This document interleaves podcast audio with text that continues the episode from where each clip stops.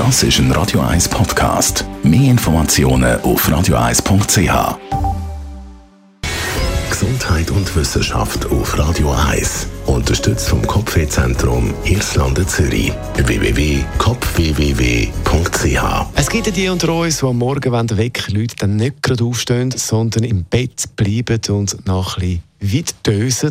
Also snoozen, kann man das auch sagen, die Schlummertaste drücken oder eben die Snooze-Taste beim Handywecker.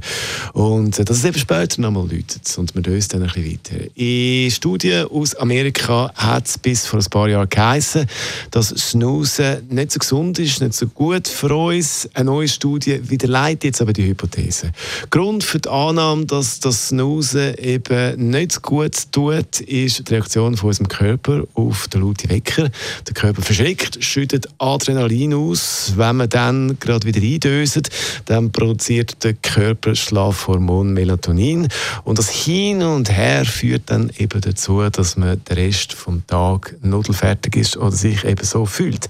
In einer schwedischen Studie hat man das jetzt einmal noch mal genauer angeschaut. Und zwar hat man Leute genommen, die ab und zu mal snoozen oder andere, die regelmäßig das machen. Man hat einen Test gemacht. Sie haben dann eine Woche lang immer gerade müssen aufstehen, wenn wenn der Wecker das Handy eben geläutet hat. Und in der zweiten Woche hat man eben können nochmal ein bisschen weiter dösen, bis der Wecker das nächste Mal geläutet hat, also eben die Snooze-Taste drücken.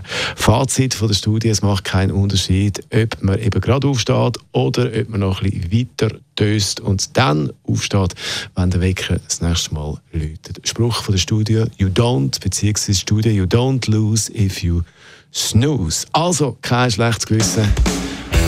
Die, die ab und zu mal ein bisschen snoozen. Das ist ein Radio 1 Podcast. Mehr Informationen auf radio1.ch.